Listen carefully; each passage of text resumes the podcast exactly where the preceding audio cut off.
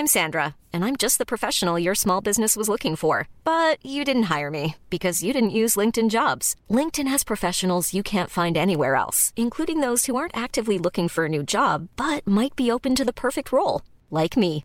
In a given month, over 70% of LinkedIn users don't visit other leading job sites. So if you're not looking on LinkedIn, you'll miss out on great candidates, like Sandra. Start hiring professionals like a professional. Post your free job on linkedin.com/people today. Ryan Reynolds here from Mint Mobile. With the price of just about everything going up during inflation, we thought we'd bring our prices down. So to help us, we brought in a reverse auctioneer, which is apparently a thing. Mint Mobile Unlimited Premium Wireless. How to get 30, 30, how to get 30, how to get 20, 20, 20, how to get 20, 20, how to get 15, 15, 15, 15, just $15 a month? Sold! Give it a try at mintmobile.com/switch. $45 up front for 3 months plus taxes and fees. Promo rate for new customers for limited time. Unlimited more than 40 gigabytes per month. Slows full terms at mintmobile.com. Salut Jules!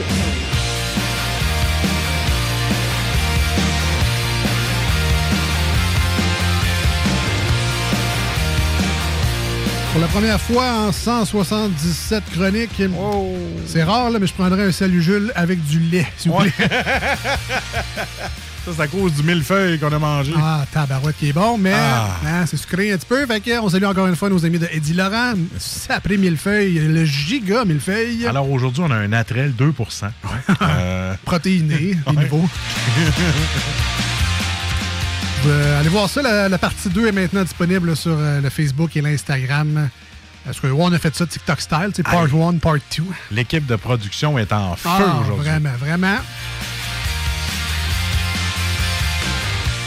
C'est arrivé à quelques occasions dans le passé qu'un Salut Jules a eu lieu le lundi. Même pendant un bout de temps, c'était le lundi. C'est vrai. Parce que t'avais des obligations ou t'avais de l'escalade. Je me souviens pas que c'est... Pourquoi t'étais là? J'avais des obligations. Je donnais des cours de taekwondo le jeudi. Oui, c'est vrai. Un maître taekwondo. C'est-tu pas revenu ou t'as arrêté? Non, j'ai pris ma retraite en 30 ans.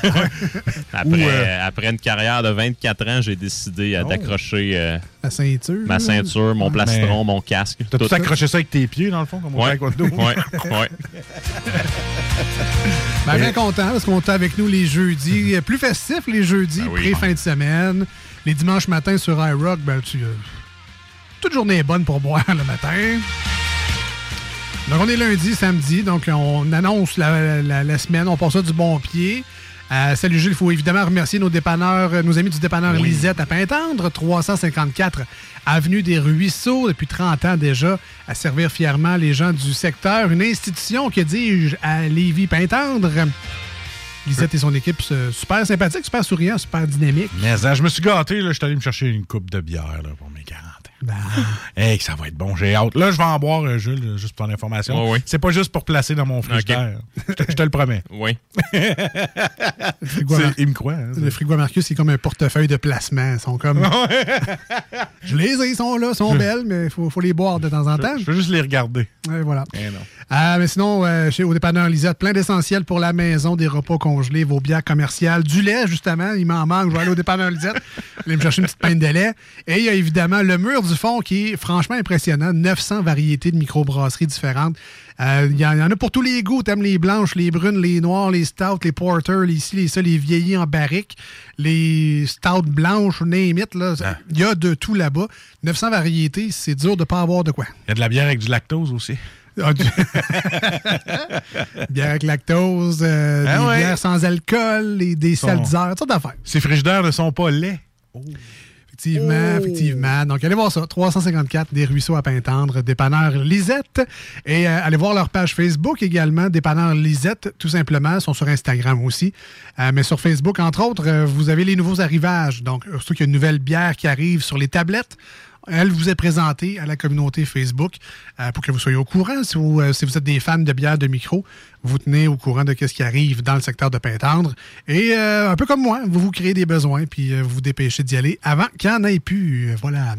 Alors, de retour à toi, Jules. Salut, Anne. Salut. Bon lundi. Merci. Bon samedi. Lundi. Bonjour. Bon samedi sur iRock. Alors, tu nous as amené plein de belles bières aujourd'hui. En fait, une, mais en plusieurs copies. Oui, il ne restait plus de grosses bouteilles. Partir avec un six-pack. Bien correct. C'est une bonne défaite, ça. Et voilà. On avait déjà annoncé également qu'aujourd'hui, on aurait de la visite durant Salut Jules. Martin Thibault de Les Coureurs des Bois. Oui. Peut-être que Martin pourra nous reconfirmer tantôt qu'est-ce que c'est que cette appellation-là, Les Coureurs des Bois. Qu'est-ce qu'ils font exactement? Ils font des livres, mais est-ce que c'est... Lui, en tant que Martin Thibault, Martin, le coureur des boires, les livres, je sais pas trop, en fait. Ouais, ben en fait, je peux peut-être stepper in, là, mais bref, c'est parce qu'au début, les livres, ils faisaient en partenariat avec David Lévesque-Gendron, qui est un peu là, son acolyte dans tout ça.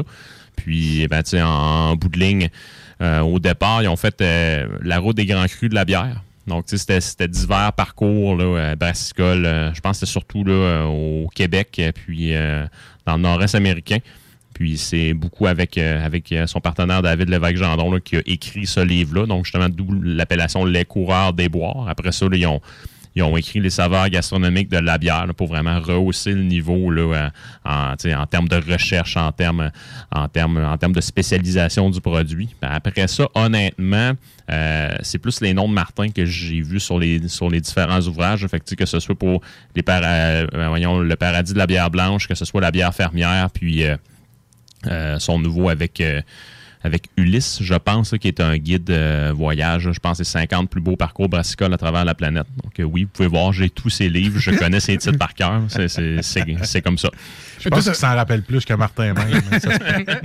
Ça fait longtemps que tu le suis déjà. Là. Oui, moi, c'est un idole. C'est mon héros brassicole. Rien de moins. Non, je ne suis pas gêné de le dire. Pour moi, de pouvoir parler avec lui en ondes, là, c'est encore une fois un honneur, un privilège. Je ne sais pas comment tu veux commencer cette chronique-là, vu que on va comme parler de la bière avec lui tantôt, parce que c'est comme... En tout cas, il y a une histoire reliée à la bière d'aujourd'hui. Oui. Je ne sais pas ce que tu peux nous dire de plus. Oui, en fait, la thématique de ce soir va être aussi simple qu'on parle de trois bières qui nous ont fait, qui sont très chères à notre cœur, point. Que ce soit une bière dans les tout débuts, que ce soit... Puis moi, dans le line-up que je propose ce soir, il y en a deux que c'est vraiment dans les tout débuts.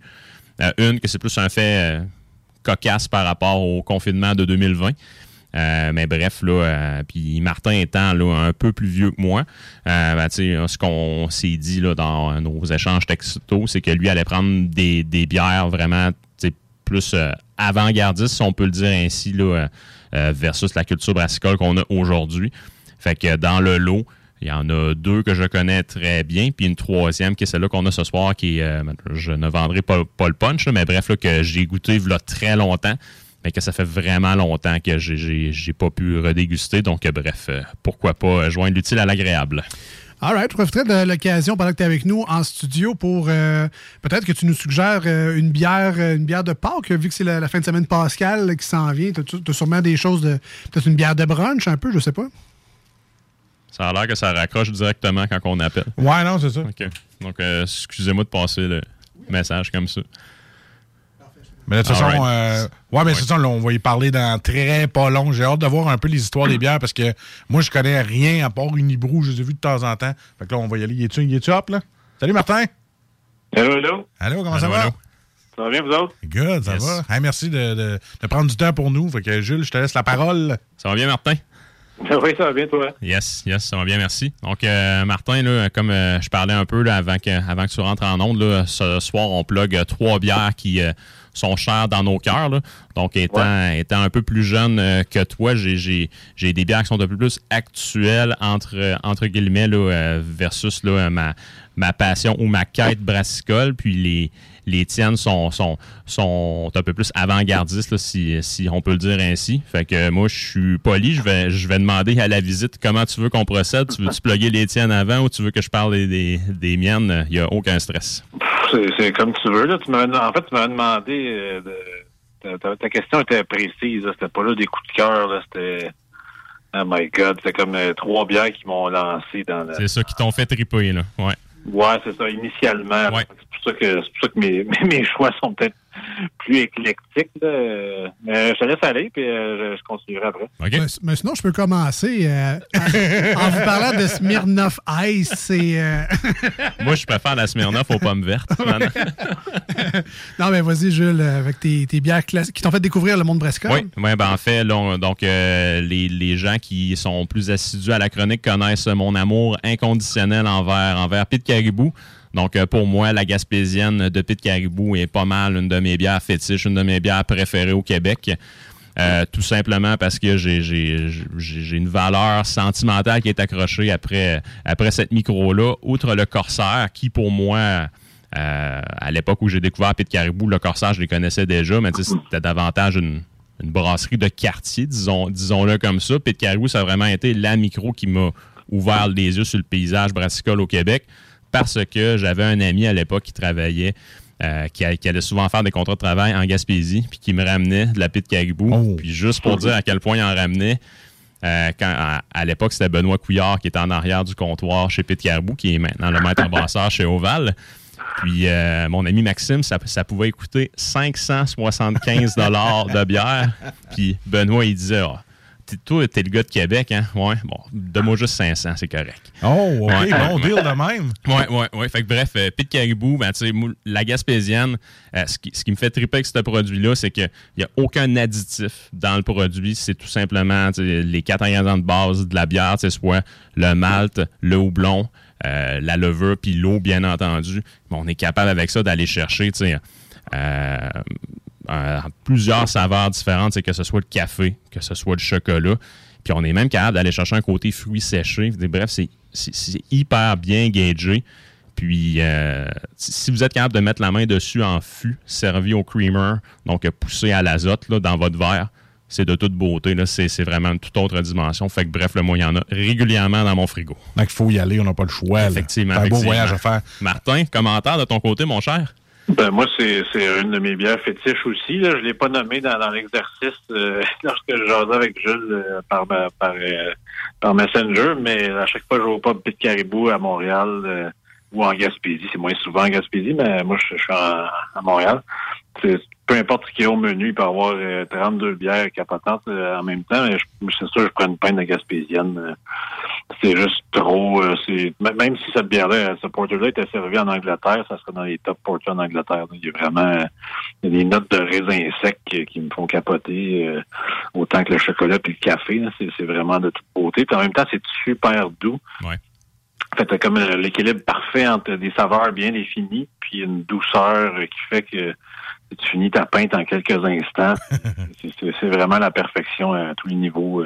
Pour amateur de malt, c'est de toute beauté. Là. Donc, on peut utiliser l'expression à Jules, elle est peintable en masse. Oh, mais ça. Parfait. Ouais, effectivement, puis c'est même... il y a 2 ans, j'ai refait le tour de la Gaspésie avec ma blonde, puis on est allé... il y a un soir qu'on allait souper à la maison du pêcheur, puis on est allé prendre l'apéro là, au pub de Pied-de-Caribou, là, qui est à Percé, qui est juste en face, puis...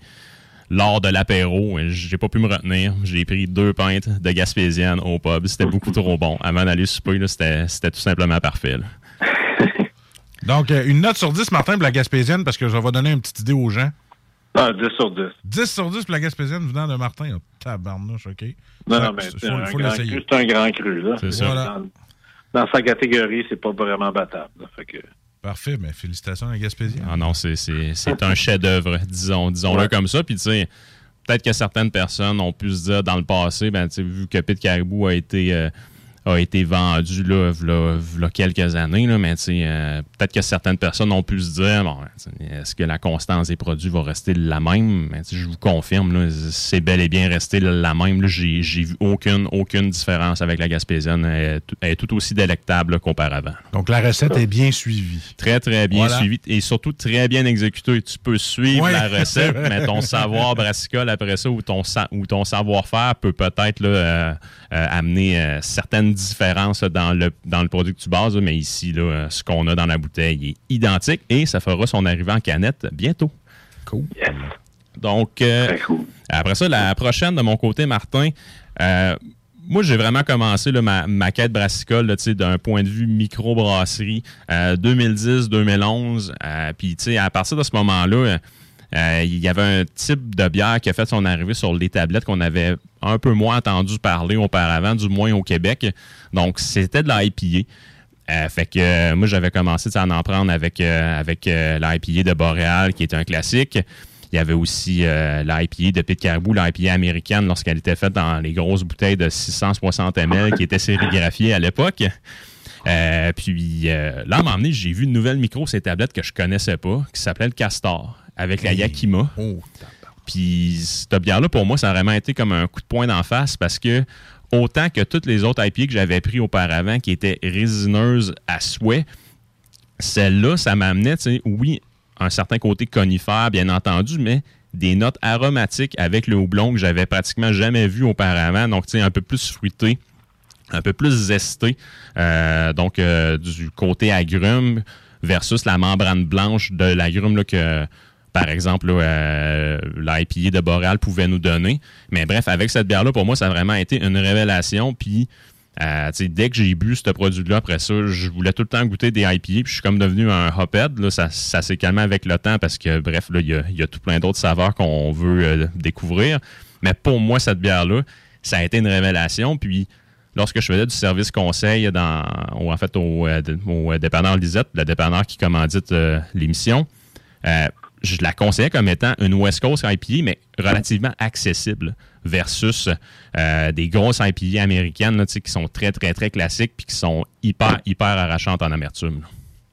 Mais ça, moi, quand la Yakima est arrivée, j'étais bien heureux moi aussi parce que je trouvais que c'était comme une belle façon de se rappeler la côte ouest. Je me suis promené quand même pas mal en Californie puis dans l'État de Washington. Puis quand on venait au Québec à l'époque, il n'y avait pas beaucoup d'IPA qui me rappelaient la côte ouest. Puis celle-là, c'était moi aussi, c'était un coup de cœur à l'époque quand c'est arrivé parce que ça me faisait voyager.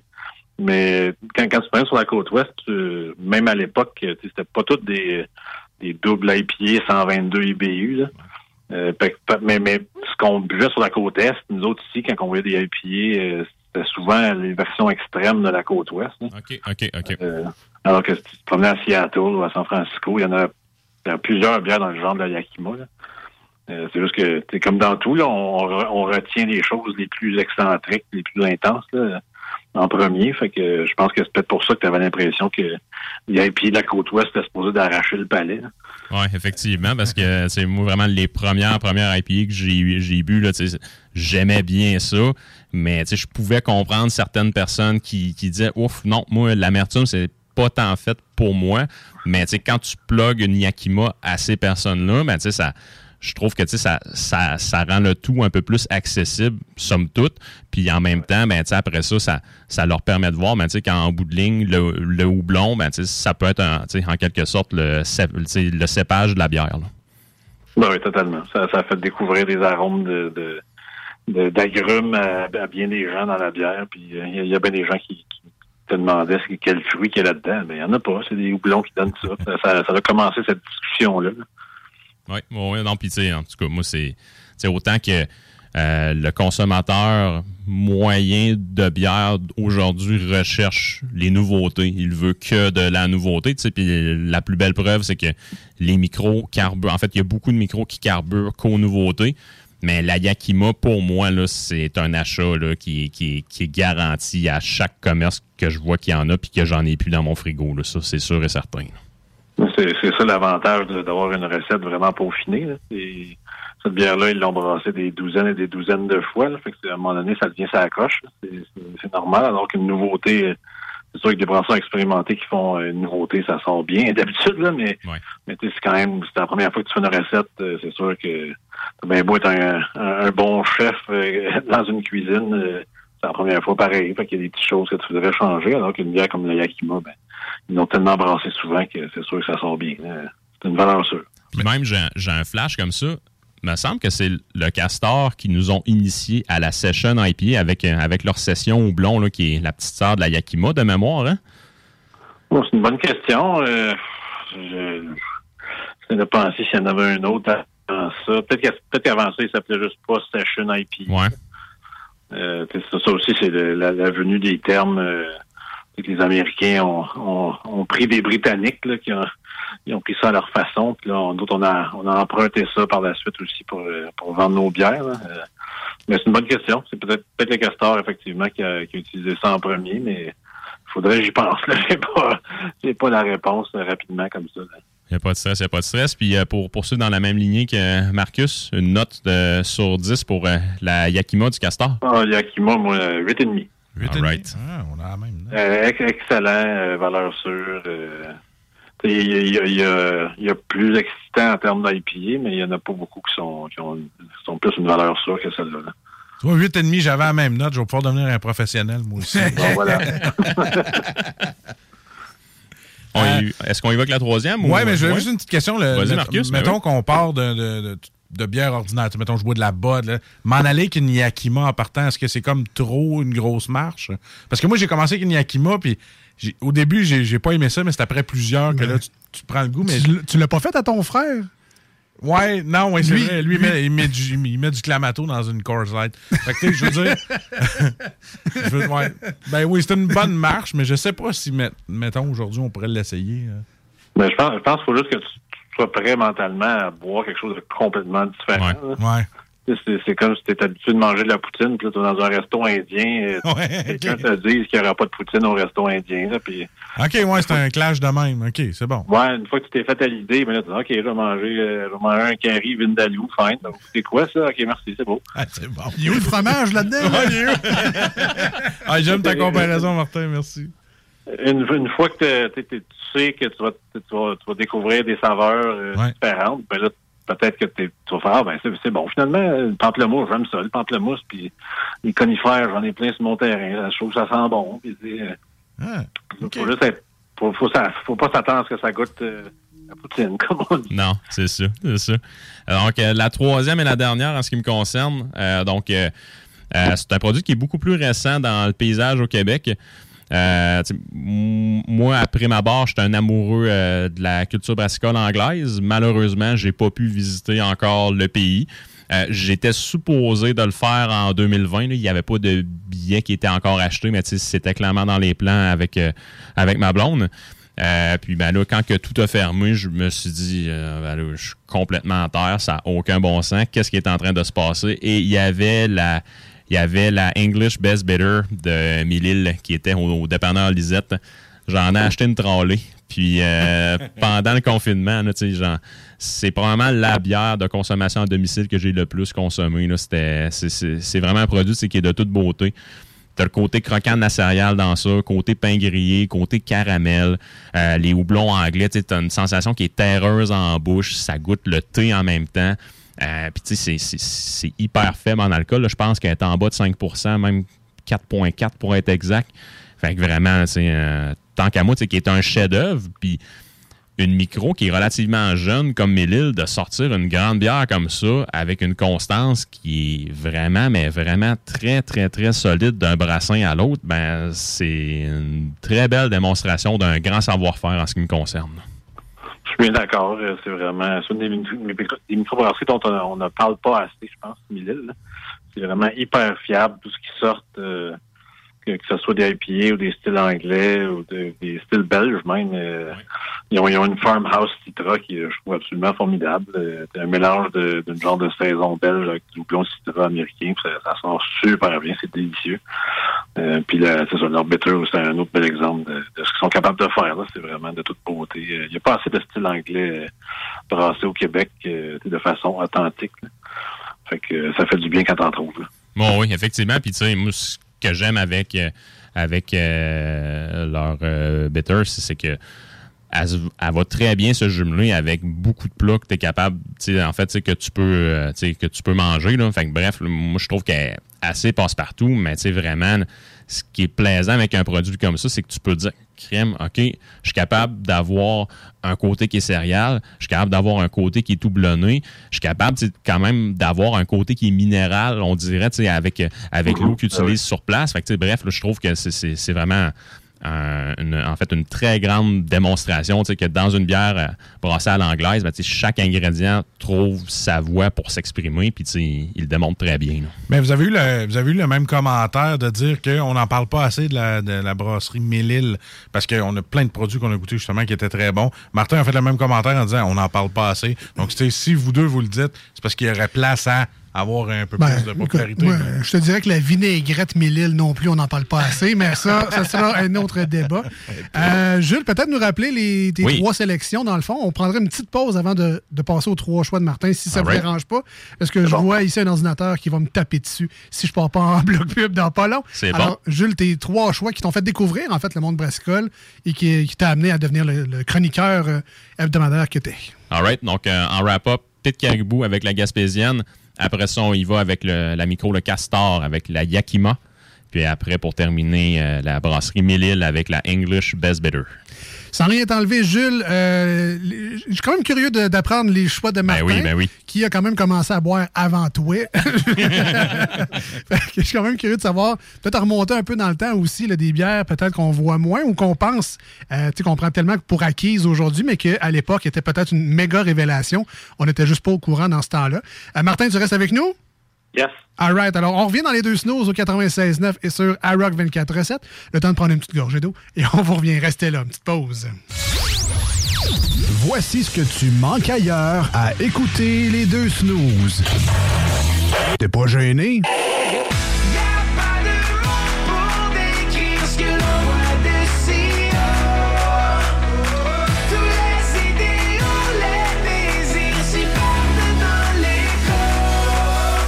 Si le soleil se lève sur les autres, je sais que c'est moi qui ai chassé les roses. Amour d'amour, tu le sais, c'est ma faute. J'ai bien trop peur pour casser les choses. En passant par le backdoor, qu'est-ce que tu fais? T'es pas dans le bon sens, better let go. J'passais par le backdoor, j'fais ce qui me plaît. I'll be back, j'ai pas de poignée dans le dos. Ah, finalement, tu manques pas grand-chose.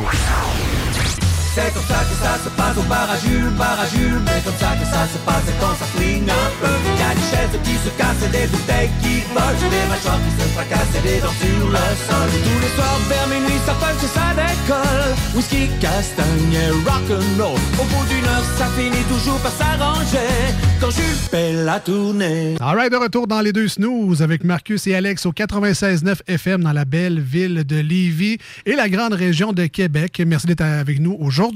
On salue également nos amis sur iRock247.com, radio de Babu, qui nous héberge la fin de semaine sur sa belle radio, donc les samedis et les dimanches matins de 7h à 9h. On est de retour dans la chronique de Salut Jules, chronique Salut Jules un peu spéciale, d'un parce que c'est le lundi au lieu du jeudi, et deuxièmement parce qu'on a un invité avec nous aujourd'hui, pas en studio, mais au téléphone, Martin Thibault, de Les Coureurs des Bois, entre autres, lui-même auteur de plusieurs livres, que Jules a pour... T'en as quelques-uns, hein? Oui, je les ai tous dans ma bibliothèque, sont épluchés au complet. Certains sont annotés. Là. Mettons que notre invité a plus qu'une bière à son actif. Mettons. Est-ce qu'ils sont dédicacés, des livres? Non. Pas encore. En tout cas, je l'avais dit la dernière fois, Martin, pour moi, est mon héros brassicole. Donc, pour moi, c'est un honneur et c'est un privilège de pouvoir faire ça avec toi ce soir, Martin. On va envoyer tes livres à Pirolator avec un coupon de retour. D'après moi, il est isolé. There's never been a faster or easier way to start your weight loss journey than with PlushCare. PlushCare accepts most insurance plans and gives you online access to board-certified physicians who can prescribe FDA-approved weight loss medications like Wegovy and Zepbound for those who qualify. Take charge of your health and speak with a board-certified physician about a weight loss plan that's right for you. Get started today at PlushCare.com/weight-loss. That's PlushCare.com/weight-loss. PlushCare.com/weight-loss. I'm Sandra, and I'm just the professional your small business was looking for. But you didn't hire me, because you didn't use LinkedIn Jobs. LinkedIn has professionals you can't find anywhere else, including those who aren't actively looking for a new job, but might be open to the perfect role, like me. In a given month, over 70% of LinkedIn users don't visit other leading job sites. So if you're not looking on LinkedIn, you'll miss out on great candidates, like Sandra. Start hiring professionals like a professional. Post your free job on linkedin.com/people today. Je pense pas que ce soit un problème. Martin, bienvenue à l'émission. Merci.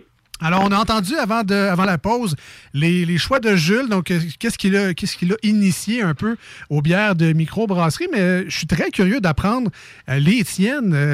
Moi, Marcus, les premières bières de micro, ça a été, je pense, dans le Unibroue, mais c'était pas mal ça pour tout le monde, je pense, là, le cheval, la Blanche de Chambly dans mon cas. Ouais. Mais toi, Martin, donc ça commence quand l'histoire brassica, les bières de microbrasserie? Quand est-ce que tu as fait le switch entre la Bud puis les bonnes bières?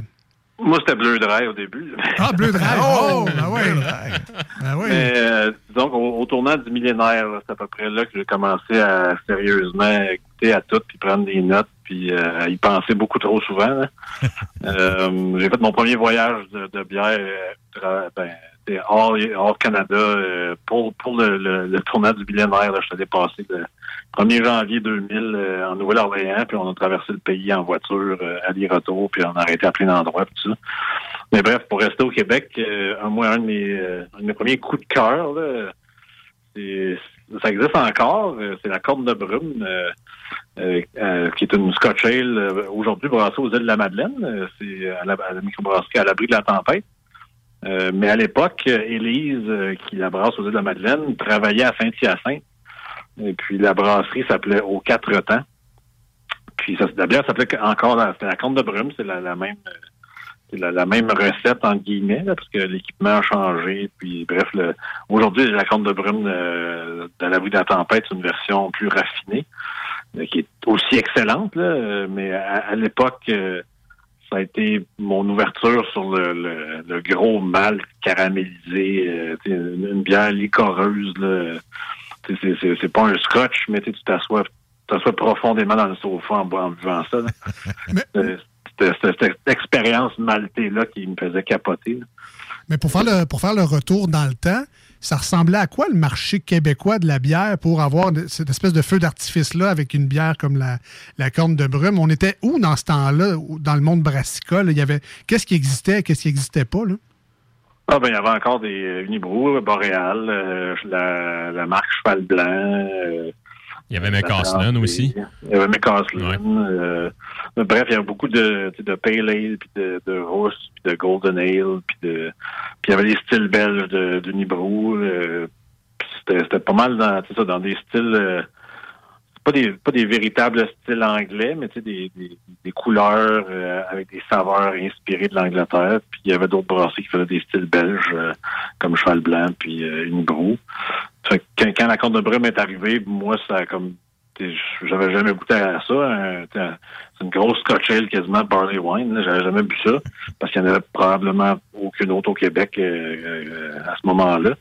En tout cas, aucune autre que je pouvais trouver dans ce genre-là. Puis c'était vraiment licoreux. Comme j'imagine, vous avez déjà bu ça des Scotch Ale, là. Ben oui. Vraiment rond, caramel, confiture de fruits. C'était vraiment hyper savoureux. Puis quand même assez sucré, on s'entend, là. Oh oui. Mais c'est ça. Ça faisait l'effet d'un dessert pour moi. Puis je trouvais ça absolument fantastique. Puis encore, comme la Gaspésienne dont je le parlais tantôt, c'est vraiment que des ingrédients de base. Il n'y a pas de truc, il n'y a pas d'ajout de caramel ou quelque chose du genre. Fait que ça m'a vraiment marqué. Ça venait en grosse bouteille aussi. Fait que c'était un petit peu too much, mais je la buvais quand même. Là, le confort du divan. Oh, non, c'était essentiel. Effectivement. Non, puis tu sais, moi, pour avoir seulement goûté là, la version de À l'abri de la tempête, à chaque fois que j'y goûte, tu sais, puis qu'elle tempère un peu, moi, ça me rappelle toujours un gros pain aux bananes, mais tu sais, la portion dans le coin de ton plan silex, tu sais, qui a commencé à croûter un peu, là, qui est un peu plus caramélisé, moi, ça me rappelle toujours ça, puis vraiment, là, c'est un délice que tu partages, là, c'est tellement bon. Comme ça, puis genre, ça mélangé avec un sucre d'orge, mettons, là. Oui. Ah, t'es vraiment, mais vraiment en business. Puis, tu sais, comme tu l'as dit, moi, ce qui me fait capoter, c'est vraiment d'aller chercher une panoplie de saveurs avec ça, sans nécessairement mettre des additifs. Tu sais, on a goûté la Champion de Rollbuck, là, je pense que c'est la semaine dernière ou l'autre d'avant, qui est une Scotch Ale à l'érable, dans laquelle ils mettent du sirop d'érable. Mais, tu sais, justement, le côté érable est hyper, hyper prononcé à cause... du sirop d'érable qui est rajouté, mais dans la Corne de Brume, là, c'est que de la céréale, puis les autres ingrédients de base, là, c'est vraiment bon. C'est ça, c'est des notes de céréales de fermentation. Ouais. Et c'est ça, juste... en tout cas, bref, ça m'a vraiment donné toute une plaque gustative. Ça m'a fait... En fait, ça m'a rendu plus que passionné. Là, j'étais rendu obsédé, puis là, il fallait que je trouve, ben là, si ça existe, qu'est-ce qu'il y a d'autre qu'il y a ailleurs? Fait que là, je suis parti un peu à la découverte de tout ce que je pouvais trouver. Une autre bière qui était disponible à la même époque, mais qui existe encore, c'est la Trois Pistoles d'Unibroue. À cette époque-là, je sais pas si vous vous souvenez, mais la mode dans le milieu des beer geeks, là, c'était pas les IPA, évidemment, c'était les styles belges. En Amérique du Nord, les beer geeks et les tripeurs ne parlaient que des styles belges. Puis nous, au Québec, on est vraiment chanceux parce qu'on a quand même beaucoup partagé de connaissances parce qu'on parle français, comme plusieurs brasseurs belges. Donc, on a appris de certains des meilleurs belges. Puis on avait un brasseur belge chez Unibroue, Paul Arnott, qui a développé des recettes qui sont encore fantastiques aujourd'hui, dont la Trois Pistoles. Donc, moi, c'était comme... Non seulement je rêvais à ce moment-là d'aller voir... des brasseurs trappistes de Belgique qui faisaient des quadruples, des ABT, des thermes, des bières fortes brunes, monastiques. Je n'étais pas allé en Belgique encore à ce moment-là, mais la Trois Pistoles, c'était comme... Quand je goûtais à ça, je suis comme, wow, c'est tout ce que je rêve que ça va goûter quand je vais aller en Belgique, finalement, ben c'est ça, là. Donc, vraiment, beaucoup de fruits confits, beaucoup d'épices, écorce d'orange. C'était comme un gâteau aux fruits là, du temps des fêtes, là. Encore une fois, assez licoreux, assez une chaleur d'alcool. Mais contrairement à la Corne de Brume, il y a beaucoup plus de bulles. Là. C'est une prise de mousse en bouteille. Là, donc, c'est assez élevé, les styles belges, la gazéification. Là, donc, ça donnait une texture vraiment différente. Donc je tripais totalement là-dessus. Encore, il y avait la petite bouteille, puis il y avait la grosse bouteille. Pour une raison que j'ignore, j'ai acheté la grosse bouteille, même si c'était une bière forte. Oui, ben en fait, c'était ce que je voulais faire ce soir là, pour notre dégustation en ondes. Ah c'était bon, voilà. D'arriver avec une grosse bouteille de 750 ml, mais au dépendant de Lisette, malheureusement, lorsque je suis passé, il n'en restait plus. Donc, j'ai demandé à Lisette, tu vas-tu en recevoir bientôt? Ouais, peut-être pas avant la semaine prochaine. Alors, OK, je vais être un peu short. Mais elle dit, j'ai des six-packs, par exemple. Fait que là, on s'en split. Ben, ce qui est quand même plus raisonnable. Là. Donc, on se split une petite bouteille à 3 en ce moment. Puis, tu sais, tout ce que tu viens d'écrire, Martin, c'est spot on. Donc, tu sais, vraiment... la gazéification de la bière, donc des toutes petites bulles dans notre verre, le col, il reste bien présent. Oui. Sans ça, c'est la couleur, une belle couleur brune avec peut-être des légers reflets cuivrés là, lorsqu'on, même rubis, là, lorsqu'on la tient là, vers la lumière, mais sinon en bouche, c'est du gâteau aux fruits, c'est même du pain d'épices. Puis des notes fruitées à travers. Moi, personnellement, je trouve que ça goûte beaucoup les dattes. Fait que, c'est un produit, totalement. Ça faisait très longtemps que j'avais goûté, là, mais vraiment, là, c'est un chef-d'œuvre à chaque fois. Là. Ça, on ferait le saut, passer d'une bode à ça. Là, je te le dis tout de suite, avec le goût qui reste à la fin, c'est très bon, mais c'est un méchant step. Là. Ouais, c'est une grosse bière forte. Là. On se rappelle que certaines macro-brasseries, alors à l'époque, j'avais j'étais même pas proche d'avoir le droit de boire encore. Là. Je pense que j'étais en comme 2e, 3e anneau primaire, mais je me suis vient d'un slogan, je pense, à la Moss and Dry, qui la bière sans arrière-goût. Ouais. Fait que, maintenant, c'est plus du tout ça que le consommateur veut. Là. Du moins, le consommateur des micros. Là. Et ce que j'aime de cette bière-là, la Trois Pistoles, c'est qu'il y a toujours la signature Unibroue. La blanche de Chambly, celle-là, il y a toujours... Mais là, Jules, il me disait l'autre fois que c'est la levure, dans le fond, qu'il utilise probablement, qui fait ce rappel-là tout le temps. Mais pour moi, c'est la signature Unibroue. Ça me rappelle vraiment de bons souvenirs...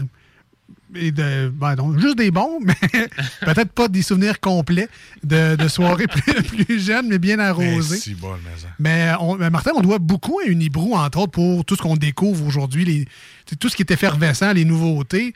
Il y a quand même une petite part qui revient à Unibroue et à son audace de l'époque. C'est sûr. Autant la qualité des bières, autant l'audace, comme tu viens de dire, de faire ce qui est pas nécessairement ce que tout le monde faisait. Puis le marketing aussi, visuellement, ils ont vraiment travaillé leur affaire. Là. C'était vraiment...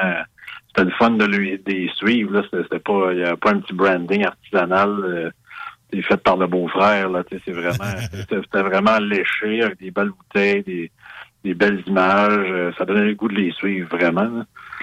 Donc, c'est vraiment c'était de la qualité. C'est encore de la qualité, mais c'était à plusieurs niveaux. Là. C'est pas juste le brasseur qui fait une excellente job, ou c'est pas juste le designer graphique qui fait une excellente job. Là, c'est vraiment plein de monde qui fait une excellente job. Oui, donc, c'est une des raisons pour laquelle on s'est rendu où on est aujourd'hui. Ils ont inspiré bien du monde. Oui, puis tu sais, vraiment consommé à la grandeur de la planète. Là, je me souviens, lors de... mes voyages à Hawaï, ben, je voyais de la fin du monde sur des tablettes dans des beer stores. Fait que c'est clairement un signe ici là, que la notoriété est à ta grandeur de la boule. Là. Totalement. Les Américains étaient jaloux de nous autres pour les styles belges, justement, parce que, comme je disais, il y a une vingtaine d'années, le triple de bière, c'est les styles belges qui étaient son saint graal. Puis nous, au Québec, on avait une Unibroue qui était meilleure que tout le monde dans le genre en Amérique du Nord. Puis les Américains nous enviaient. Puis ça, c'est à cause de la qualité des produits de Unibroue. Donc, c'est pour ça que la Trois Pistoles, pour moi, c'était quand même majeur. J'aurais pu dire la fin du monde, la maudite, la don de Dieu. J'avais une rotation dans les Unibroue chez nous, mais c'est la Trois Pistoles qui me marquait le plus à chaque fois. Là. Faut croire que j'aimais quand même les bières liquoreuses. J'aime encore ça, mais j'en bois pas mal moins dans ce genre-là. Les goûts évoluent avec le temps. Là. Effectivement. Non, on voit clairement un fil conducteur avec celle-là, puis la Corne de Brume que tu nous as parlé au début. Là, vraiment, là, c'est dans la même lignée. Là. Je cherchais des choses goûteuses, corpulentes, mais comme bien des gens qui commencent. Là, on cherche quelque chose de différent, quelque chose qui marque le palais. Là. C'est ça. Puis la troisième, c'est arrivé une couple d'années plus tard. Là, je continuais à découvrir, mais là, je suis comme revenu dans un monde qui est moins loin de la botte que la Trois Pistoles. La brasserie, c'est La Mer à Boire. C'était un petit brewpub à Montréal, sur la rue Saint-Denis, dans le quartier latin. Puis ils faisaient déjà de la lager à l'époque, de la lager d'inspiration tchèque. Puis là, j'ai comme compris que des bières de soif, des bières faciles à boire, ben ça pouvait être aussi satisfaisant qu'une Corne de Brume puis une Trois Pistoles. C'est juste que le contexte est différent, les saveurs vont être différentes, tu peux en prendre deux sans être obligé de t'effourer dans le sofa. C'est ça, la Černá Hora, c'est une fietlée, c'est une lager d'inspiration tchèque, une lager blonde. C'est juste d'excellents ingrédients de base.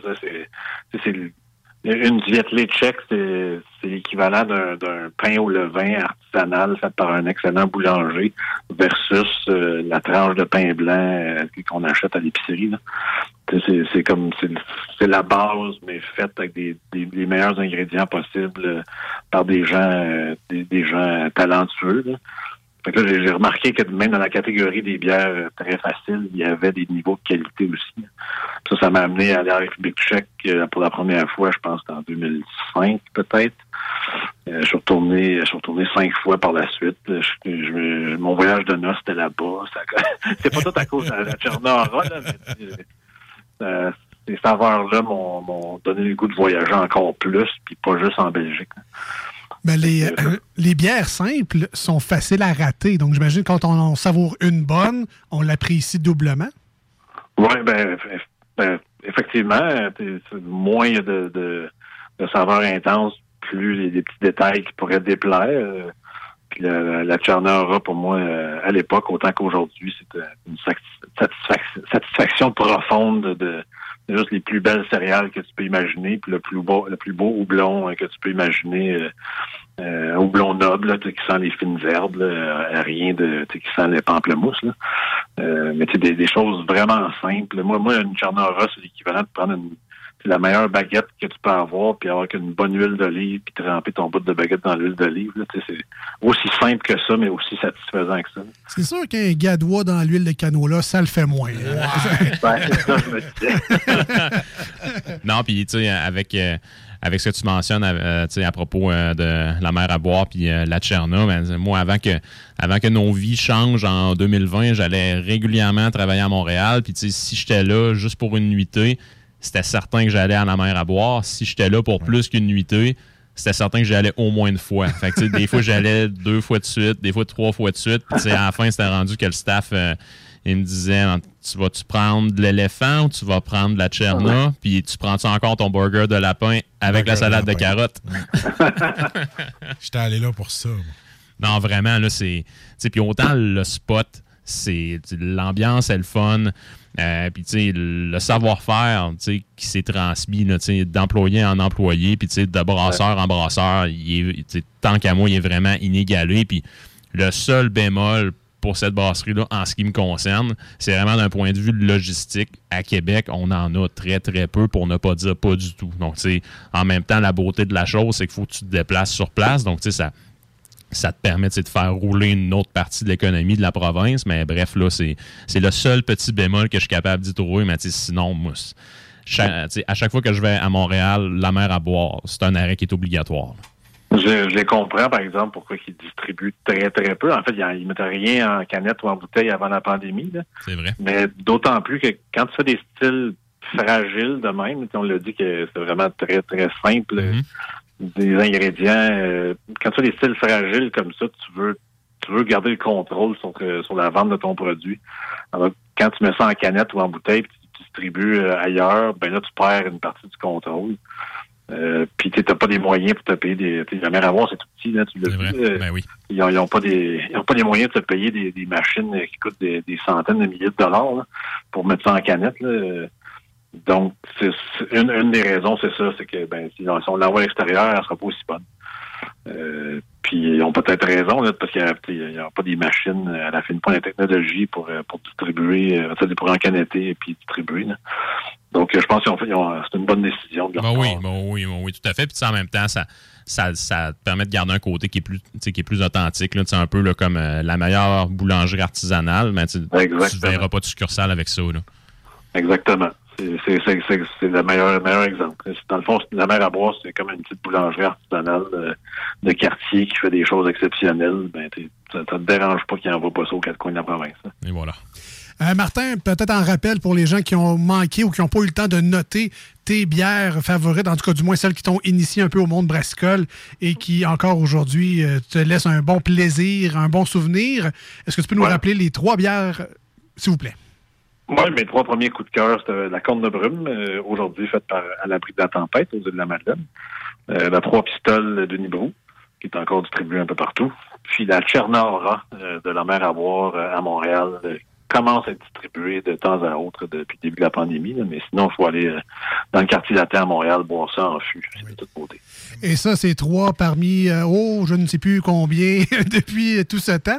Et il y en a d'autres aussi qui s'en viennent dans les prochaines semaines, les prochains mois. Ton périple n'est pas encore terminé dans le monde brassicole. Et Jules, je pense que tu voulais terminer peut-être avec une nouvelle ou quelque chose. Oui, en fait... Martin, comme on avait échangé sur Messenger, tu as fait un post là, sur la page des Coureurs des Bois pour ce qui est là, d'une collaboration qui est sur le point d'être faite ou qui s'en vient avec la micro du lac. Fait que, tu sais, je sais que tu n'en es pas à ta première collaboration, donc on a déjà vu là, quelques satis faire leur arrivée sur les tablettes. Là, notamment, moi, c'est grâce à toi que j'ai découvert ce style-là là, avec Hochelag, aussi, t'en as fait une autre avec Vrouden. Donc, bref, là, t'en es pas à ta première collaboration. Puis, t'en avais aussi fait une avec la micro du lac, un peu là, de manière pour pimper, entre guillemets, là, leur gros mollet là, qui est déjà excellente là, en version standard. Mais là, tu nous amènes ailleurs, dans un autre pays, puis pour une autre culture. Oui, c'est ça. Ben, c'est qu'en 2017, je suis allé explorer l'Estonie. Ce qui était bien en Estonie, c'est qu'il y a 2 cultures brassicoles distinctes. Tu as les îles estoniennes qui font de la Kodjoulu, qui est probablement le style estonien le plus connu. Mais dans le sud-est du pays, sur la frontière avec la Russie, il y a une culture qui s'appelle des Seto, S-E-T-O. Donc, ces gens-là ne sont pas estoniens, ne sont pas russes, mais ils ont un petit territoire qui s'appelle Setomaa. Puis ils parlent Seto, puis c'est une culture Seto. C'est un territoire pas plus gros que la Beauce, là, mais imaginez qu'en Beauce, il y a comme une culture avec sa propre langue et sa propre histoire et tout ça. Tristement, cette culture-là est comme presque est en train de disparaître, honnêtement, parce que quand les pays baltes se sont libérés des Soviets, les nouvelles frontières de l'Estonie. Ils ont littéralement coupé en deux le Setomaa, le territoire des Seto.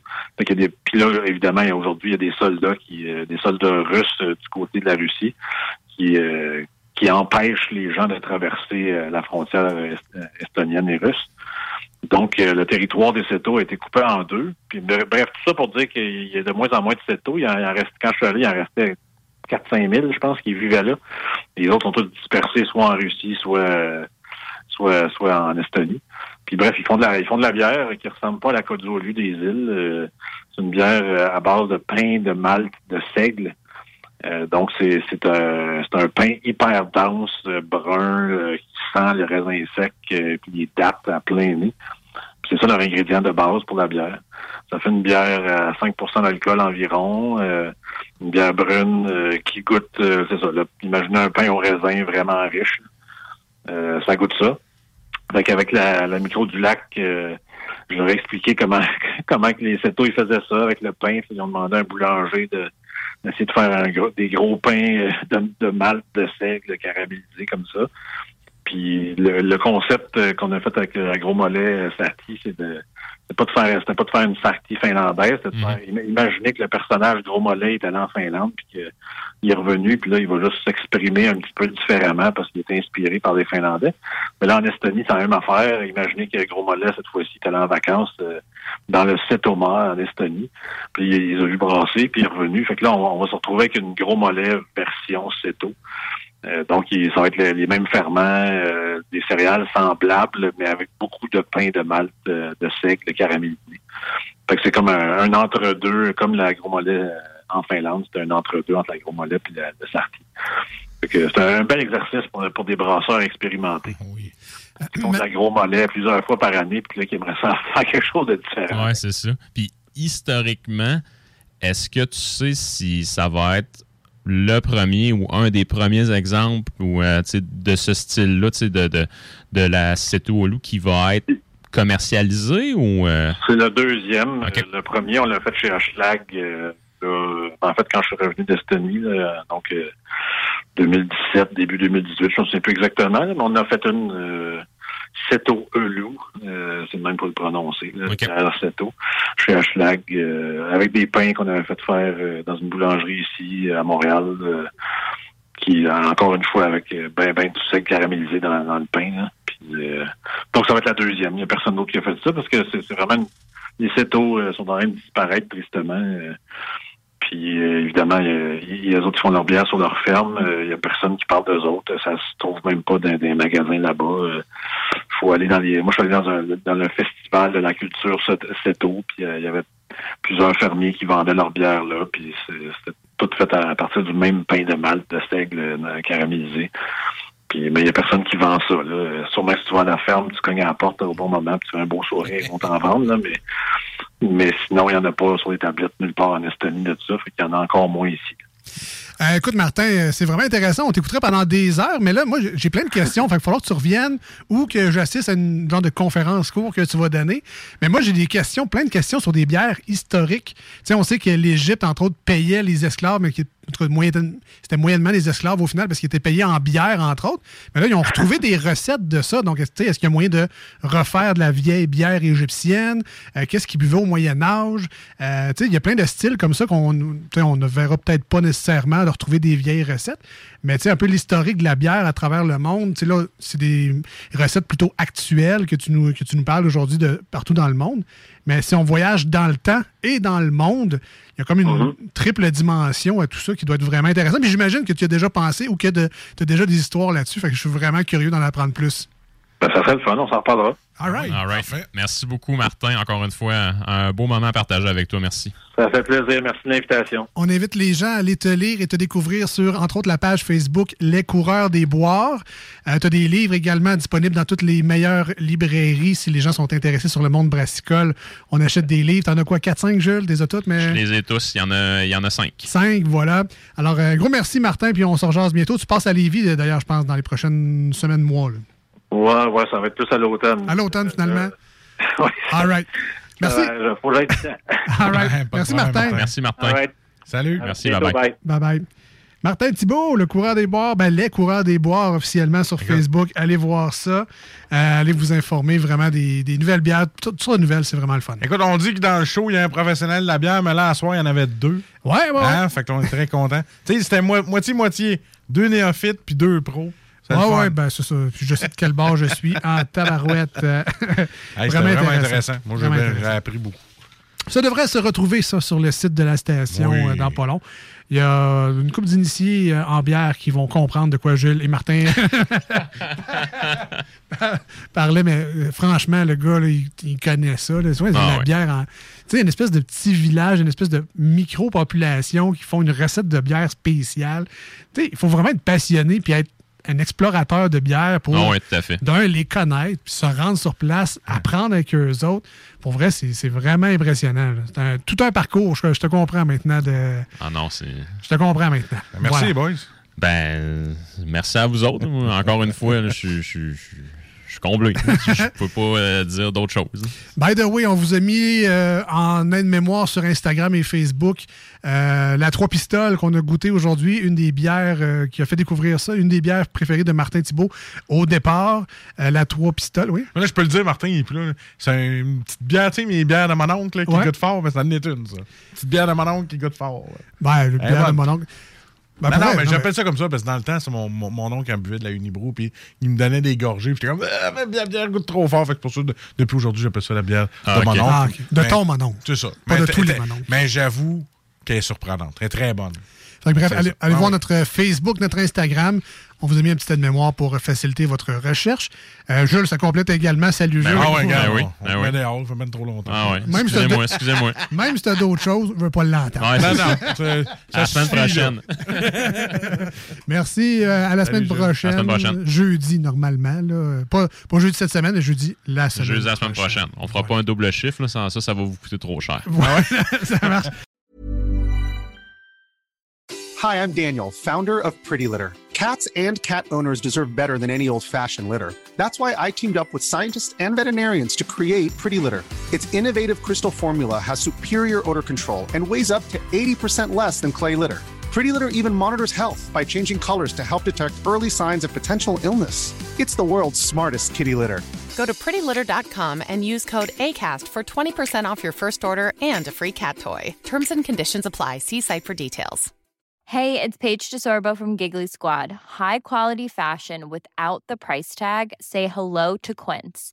I'm snagging high-end essentials like cozy cashmere sweaters, sleek leather jackets, fine jewelry, and so much more. With Quince being 50 to 80% less than similar brands. And they partner with factories that prioritize safe, ethical, and responsible manufacturing. I love that. Luxury quality within reach. Go to quince.com/style to get free shipping and 365-day returns on your next order. Quince.com/style.